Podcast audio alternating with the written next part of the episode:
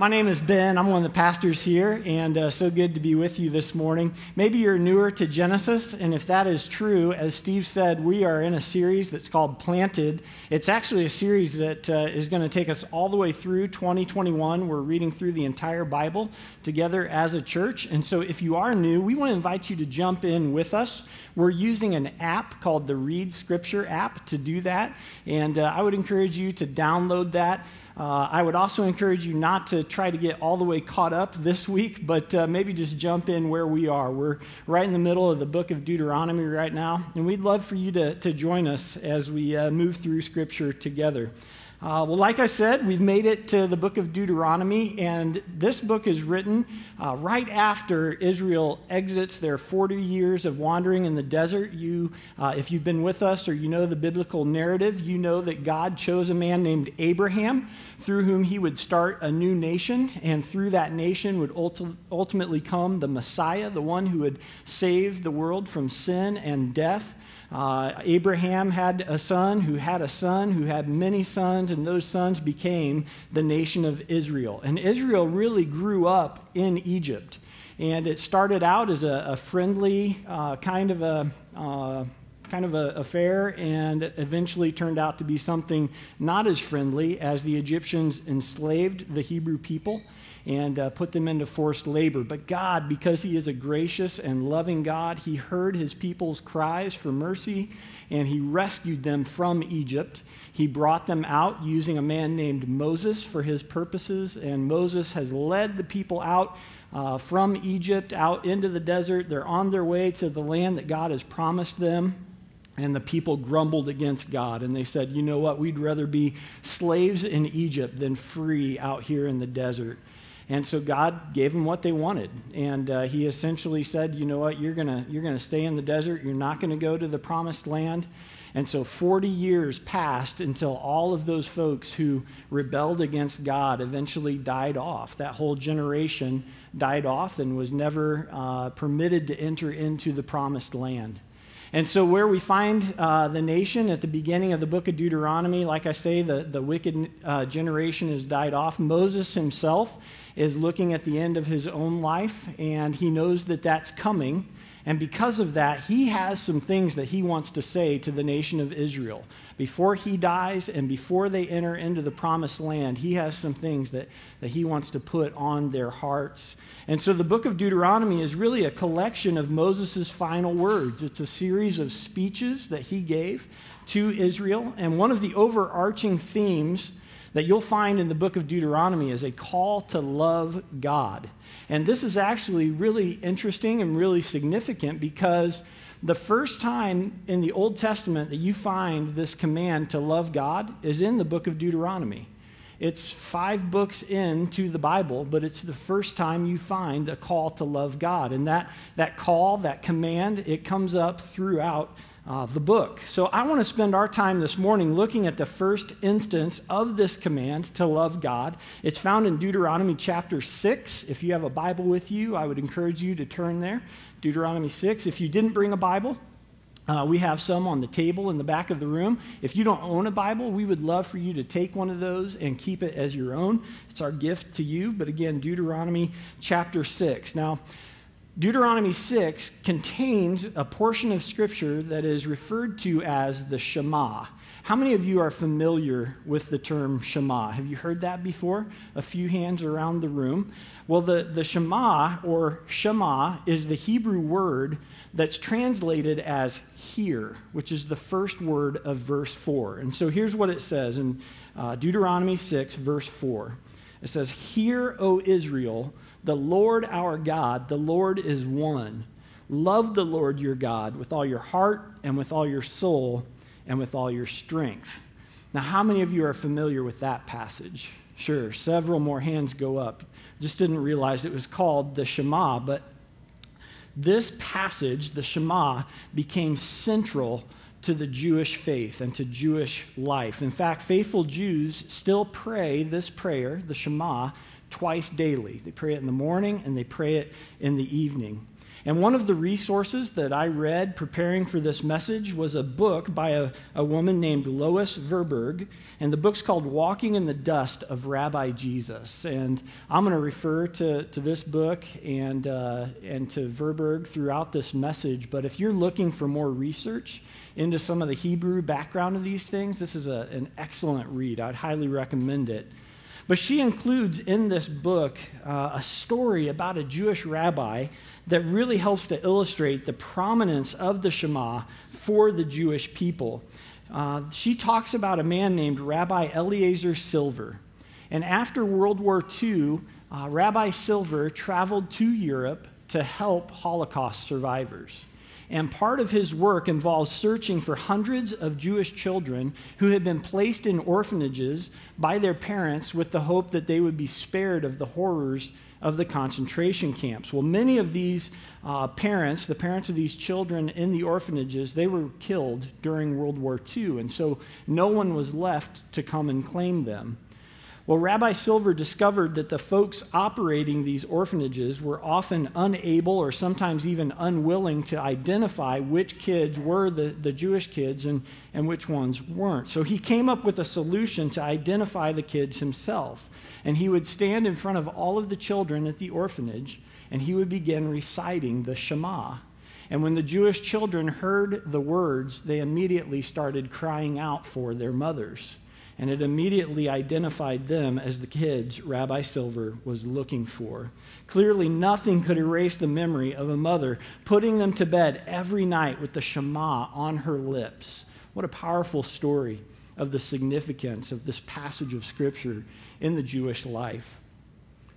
So Moses begins with that Hebrew word, Shema. Listen to what I'm about to say and then obey these words. And that call to listen and to obey is still important for followers of Jesus today. I heard uh, a pastor named Francis Chan use an illustration about this one time, and he told about a child whose room was just an absolute disaster just a complete mess. Parents, I'm sure none of you can relate with that, but uh, the kids' room was just a, a disaster zone. And so the dad went and said, Listen, I want you to clean this room up, and uh, I'm going to be back in an hour. And when I get back, I want it to be clean. Clean your room. Okay, and so the dad left and then came back an hour later, and he could see that nothing had happened. I mean, the room was as messy as it was when he had been there before. But the kid said uh, to the dad, Listen, dad, I want you to know something. I want you to know that I heard exactly what you said. You said, clean your room. I wrote it down. I, I, actually wrote it right, right here in my journal. Clean your room. Right here it is. And then I took those words and I put them in my heart. I memorized them, and I don't even have to look now. Watch. Clean your room. I didn't even look at it. I can just say it. And beyond that, uh, I learned how to say the command in different languages. I can say it to you in Spanish and I can say it to you in German. And then I started doing a word study on what it means to clean. And you are not going to believe what I found out. It's fascinating. Let me ask you something. Do you think that the Father is going to be impressed by all of that? Do you think he's going to care at all what the child has done with the command? Of course not, because the child didn't do the one necessary thing, right? The child clearly heard, but he did not obey. And parents, if you have to tell your kids something more than once, chances are they don't have a hearing problem, they have an obedience problem. I can remember when our kids were young, and Beth Ann used to always say, even delayed obedience is disobedience. And the same thing is true for us today as followers of Jesus. James actually addresses this in the New Testament when he says, Don't be simply hearers of the word, you've got to be doers of the word. Hear and obey. We've got to actually do what it says. And listen, I hope you are reading God's word. I hope you're reading it with us. I hope when you come to something that you don't understand, that you look it up and you research it, or you reach out to, to someone who you know is a little bit farther along in their journey with Christ and they can help you understand it. I, I hope you're journaling and, and doing all of those things. But if, if in the end that's all you're doing and you never put it into action, what good is it? We've got to hear it and obey. And I want you to think about this in the context of Deuteronomy 6. Again, Moses knew what was ahead for Israel. He knew that they were about to enter into this foreign land, and he knew that, that once they got there, there were going to be all kinds of temptations to turn away from God and to put their trust in other things. That's why he starts with Shema listen, obey this. And then he says these words The Lord our God, the Lord is one. And that word one in Hebrew is the word echad. Echad, and it, it means single or alone. It means unique. It tells us who God is. He is the one true God. He is the God who brought his people out of slavery in Egypt.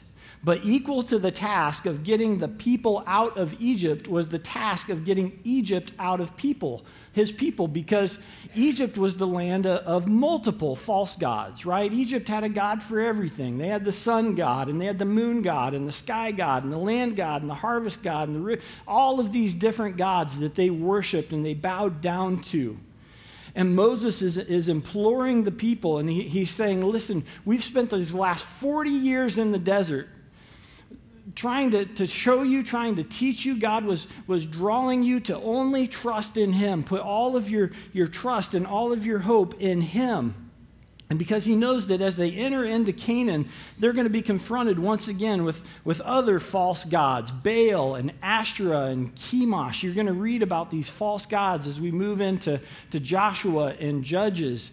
And these are, these are detestable, demonic uh, Canaanite gods that required everything from sexual perversion to child sacrifice. I mean, just terrible stuff. And Moses is saying, when you move into the land, don't join them. Don't be a, a, part of any of that stuff. The Lord our God, the Lord is one. Give your allegiance fully to Him. And for you and I today, as followers of Jesus, this is, this is still true. We are commanded to put all of our trust in Christ alone. And while we might not be, you know, influenced or uh, tempted by Baal or, or by Chemosh or any of these false gods, we still feel the pull to put our trust in other things, don't we? In his book titled Counterfeit Gods, Tim Keller describes what a modern day false god looks like. And he says that it's anything more important to you than God anything that absorbs your heart and your imagination more than God, anything you seek to give you what only God can give you, that is a counterfeit God. And sadly, even some who claim Jesus as their Lord and Savior often bow down to these lesser gods the God of, of money, the God of relationships, the God of success and power. We sacrifice our energy and our resources chasing after these things. And these things easily take the center place in our hearts, and Christ is pushed off to the side. But Hudson Taylor famously said, Christ is either Lord of all or he is not Lord at all. He will not share his throne with any lesser God. And so Moses begins again just by imploring the people don't forget what God did in Egypt. Don't forget that those lesser gods had no power over him whatsoever. Don't forget what, we've, what he's been teaching us in the desert these 40 years. The Lord our God, the Lord is one. So, how should we respond? Well, that's what verse 5 tells us. Moses says this He says, Love the Lord your God with all your heart and with all your soul and with all your strength. Let's talk about love for just a minute, shall we? Because we live in a, in a world and a culture that is completely obsessed with love right? We, we think about falling in love. We're looking for our one true love. We want to find love. Uh, we watch love stories. We listen to love songs, and sometimes they leave us love sick. Other times we found love, but then we fall out of love because when we talk about love, what we really mean is a feeling. And so when the feeling is gone, then it wasn't really love or it's not love anymore. And so we can just walk away. And the English language actually isn't very helpful here because it only gives us one word for love it's the word love. And yet, I might say that I love my wife and I love my kids, but I also love steak. And that's weird because the way I feel and think about my wife and my kids, my family, is completely different than the way I, I feel about a piece of meat But again, the English word, uh, the English only gives me one word to express that. Well, Hebrew is different. The language of the Old Testament is Hebrew, and, and there are actually several different Hebrew words that all get translated into this one English word as love. But the Hebrew words actually describe different things. There's, there's a Hebrew word that describes a, a, kind of love that's brotherhood. There's a word for intimacy. There's a word for, for sexual love. There's a word for self sacrificing love and steadfastness. And so in Hebrew, you have different words to describe how you relate to your wife and how you feel about food or sports or whatever else you might love. Well, in Deuteronomy chapter 6, the Hebrew word that's translated as love is this word it's the word ahava. And ahava is not simply an emotion. Uh, emotions are part of it, but they're not primary to it. Ahava involves faithfulness, it involves obedience, it's, it's a love that takes action. And Tverberg talks about this in her book. She says this says, when the Israelites were commanded to love God, we can read it as not so much about passionate feelings as much as an utter commitment to loyalty toward God, the one they obeyed. And it's not that, that those passionate feelings are, are wrong or inappropriate, uh, but with ahava, they aren't primary. What drives ahava is not emotion, it's devotion. And what Moses is calling the Israelites to is devotion to the one true God. Be loyal and be obedient to God alone. And then Moses goes on to use three other words to expand ahava even more. In the English, the words are usually translated as heart, soul, and strength. But let me show you what they are in Hebrew. The first word is this one. It's the word levav. Levav is the word that uh, typically gets translated as heart.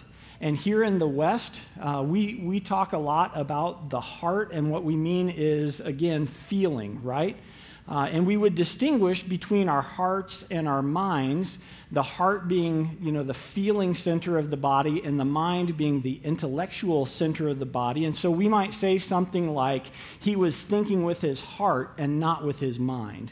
And what we mean when, when we say that is he, he responded out of emotion, but he didn't really think it through. That's how we kind of differentiate between heart and mind. But Levav has a, a broader meaning than simply feeling. Okay, it's not just what we think of when we think of the heart. It has as much to do with the mind as it does with the heart. Levav is understanding, it's thought, it's consideration. And so when you read the word heart in the Old Testament, you should think of it in terms of intellect as well as emotions. The second word that we find in the Shema is the word nephesh. And nephesh is the word that is translated into English as soul, but it really has to do with the entirety of your life. Nephesh is the understanding that as long as there is breath in my lungs and strength in my bones, I'm going to use those things to love God. I'm going to pour out all of, all of my strength, all of my soul in the pursuit of God. But there's another aspect to Nephesh as well. And it's the idea of being willing to lay your life down as a sacrifice for God. Many Jewish people have spoken the Shema with their dying breath as a final commitment to God. And again, Tverberg talks about in her book, she shares a story of another rabbi, a man named Rabbi Akiva, who lived in the first century, and he was publicly tortured to death by the Romans for teaching the Torah. And so they're in the public square. The Romans are, are doing their cruel work to this man, and there are people all around watching it happen. But as they're torturing him, he doesn't cry out. Instead, he begins reciting the Shema. And some of his disciples were nearby, and they heard this happening, and they cried out to their rabbi, and they said, Rabbi, even now? You're going to re- recite the Shema even now? And the, the rabbi responded with this He said, All my life I have wondered if I would ever have the privilege to love God with all my nephesh. And now that the opportunity has come, shall I not grasp it with joy? Loving God with your very life, even to the point of laying your life down for Him, That's nephesh. One more word, and uh, we often read it in the English as strength or might, but the Hebrew word is this one. It's the word meod. And meod is perhaps the most curious of all three of these words because outside of the Shema, it's never used as a noun. It's always used as an adverb. Meod literally translates to the word very. Uh, let me give you one example of that many of you will be familiar with the Genesis account where God creates everything, and then at the end of creation, he stands back and he doesn't just declare it good, which is the Hebrew word tov, he declares it tov meod, very good. And that's how this word is used throughout the Old Testament, except in the Shema. It's used as a noun in the Shema. And so if you were to literally translate the Shema into English, you would, it would say, Love the Lord your God with all your very. And that doesn't seem to make sense to us, right? Think about sending uh, that special someone a, a Valentine's Day card that says, I love you with all my very and they'd be like, You're nuts. I'm finding somebody else, right? But, but he, here's what scholars um, have, have come to understand. Here's how scholars have explained the use of this word in Deuteronomy 6. One understanding is that meod is used to describe a person's strength, and we read it that way sometimes. It's like giving it everything you got. Give it your very, give it your very best, give it all that you've got, all your strength. Another thought is that it refers to consciousness and specifically like a determination of mind. I'm going to do this. It's being determined in your mind. And this is likely why, when we see this passage show up in the New Testament, we find four words instead of only three. We find heart, soul, mind, and strength. And those last two are the Greek's attempt to capture all of the aspects of the Hebrew meod, mind and strength. One more thought is that it also includes our possessions.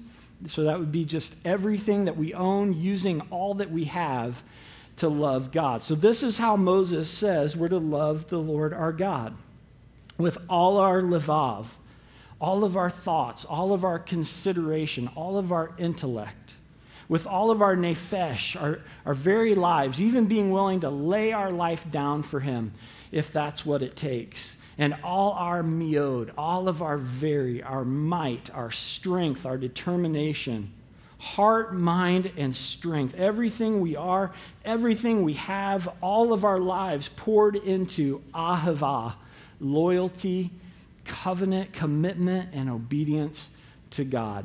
This is what the Shema requires. And it wasn't just a command for Israel then. It's actually still a command for followers of Jesus now. In fact, uh, like I m- mentioned a moment ago, the Shema shows up again in the New Testament, and it shows up in a very significant place. Mark records it in his gospel in Mark chapter 12. I want to invite you to turn there if you've got your Bible with you. Uh, but just to set this up, in Mark 12, a group of religious leaders have come to ask Jesus some questions, but they aren't actually coming to learn anything. They're hoping to trap him, they're hoping to get him to say something uh, that they can use against him, because quite honestly, they want him to shut up. They want to get him out of Israel. He is causing too many problems.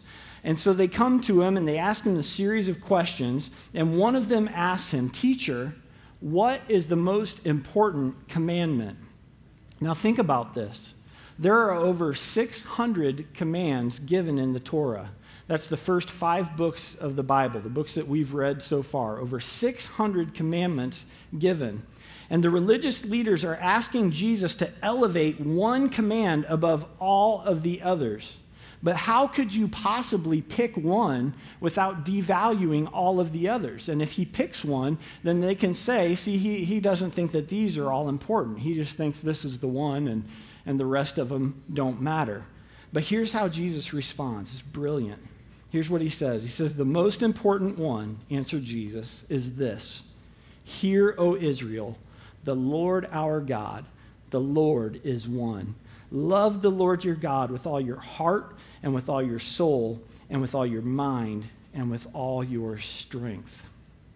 Out of over 600 commands, Jesus picked the Shema as the most important one. And why did he do that? Well, because he knew that this is the command from which all the others flow. It shows us the very heart of what it means to, to follow after God. And you could do everything else right. You could perform all of the other commands perfectly. Well, you can't. But if you could, and you got this one wrong, it would amount to nothing. The greatest command is to love the Lord your God with all your heart, soul, mind, and strength because it shows us how to do all the others. And maybe you're hearing this this morning and you're thinking, okay, well, then this is what I need to do. I need to start putting this into practice. I need to start applying the Shema in every area of my life. And I know I've done some stuff that does not line up with the Shema, so I just, I need to do better. That's how I'm going to get right with God. I'm going to do the Shema and I'm going to do it better. Well, here's the, here's the kicker of this whole thing you can't do this. Okay, you, you can't do this and neither can I. Not perfectly. Like, even on my best days, I fail miserably at the Shema, and so do you. And the reality is, I'm not as bad as I once was, but I'm as bad once as I ever was. That's Toby Keith, if you didn't know. Anyway, the Shema, as good as it is, as beautiful as it is, as important as it is, it's still a part of the law. And what we know about the law is that it does a really good job of showing us what we should do. It does virtually nothing to actually help us do it. And that's a problem because God requires our absolute obedience. Anything less than absolute obedience is what he calls sin. And we read in his word that the wages of sin is death. That's what you deserve for your disobedience. That's what I deserve for my disobedience. We have a death problem, and we, we all fall short in this. We fall short of loving God with all of our heart and our mind and our strength, and it leads to death. But here's the good news Christ performed the Shema perfectly. And then he laid his perfect life down as a payment for our sins and then he was raised back to life, defeating death. And now he actually offers to credit his perfect performance of the Shema to us. All we have to do is receive it. All we have to do is receive it as a gift from him. Listen to what Paul writes in Romans chapter 3 about this. He says, Therefore, no one will be declared righteous in God's sight by the works of the law. That means you can't do enough good stuff to negate the bad stuff that you've already done. A, lot of people think that's how it works that you get to the end of your life, and if you did enough good and it outweighs the bad, then you'll be good to go. And they put all of their hope on, well, I hope I did enough good stuff and, and God will accept me. Paul says, no. That is not how this works. No one will be declared righteous in God's sight but by works. Rather, he says, through the law, we became conscious of our sin. This is what I was talking about before. This is what the law does. It doesn't actually help us towards salvation. It just is supposed to open up our eyes to the reality of our sin problem. We are headed for death and for hell. That's what the law shows us. So, what do we do about it? Well, Paul says, but now, apart from the law, the righteousness of God has been made known and this righteousness is that to which the law and the prophets testified. This righteousness is given through faith in Jesus Christ to all who believe. That means that salvation is not something you earn. You don't obey yourself into salvation. It's, it's something you receive as a gift. It's given to anyone who would believe in Jesus Christ. We don't listen and obey in order to be saved. But God has graciously saved us, and therefore it is our joy to listen and obey. And we make it our goal to please Him in every area of our life heart, soul, strength, all of it. And some of you genuinely want to please God. I, I wholeheartedly believe that. That, that you are hoping that the things you do will please God and that you'll stand before Him one day and, and that, that that scale will be tipped because you did enough to please God and then He will let you into His heaven. And I'm just, I'm here desperately today telling you that that is not how this is going to play out. God's word couldn't be any clearer. Your good works count for nothing. Zero. Quit trying to earn God's favor. You can't do it. But He has made a way. He has said that, that if you obey His commands, if you follow His Son Jesus, that He will give you that righteousness for free, and that obeying His commands is what comes after as a response to it. Obeying God means doing things His way. And Acts 2.38 tells us His way. It says, repent and be baptized. Acts 2.38 in chapter 2, Peter is preaching the gospel to a, to a large crowd, and, and it says that they were cut to the heart by the things that he said, and they say, say, Peter, what should we do? And he says, repent and be baptized. Repenting means turning away from sin and turning toward God. When we talk about repentance and we talk about putting your faith in Christ, I want you to know those are synonymous acts. Just like in the video, they're, they're two sides of the same coin. You can't turn away from something without turning toward something else. And so you turn away from your sin, you turn toward Christ, you put your faith in Christ. And when you do that, His righteousness is immediately credited to your account. You become a child of God, your sin debt is canceled. And if you have never done that, today is the day that you need to do it.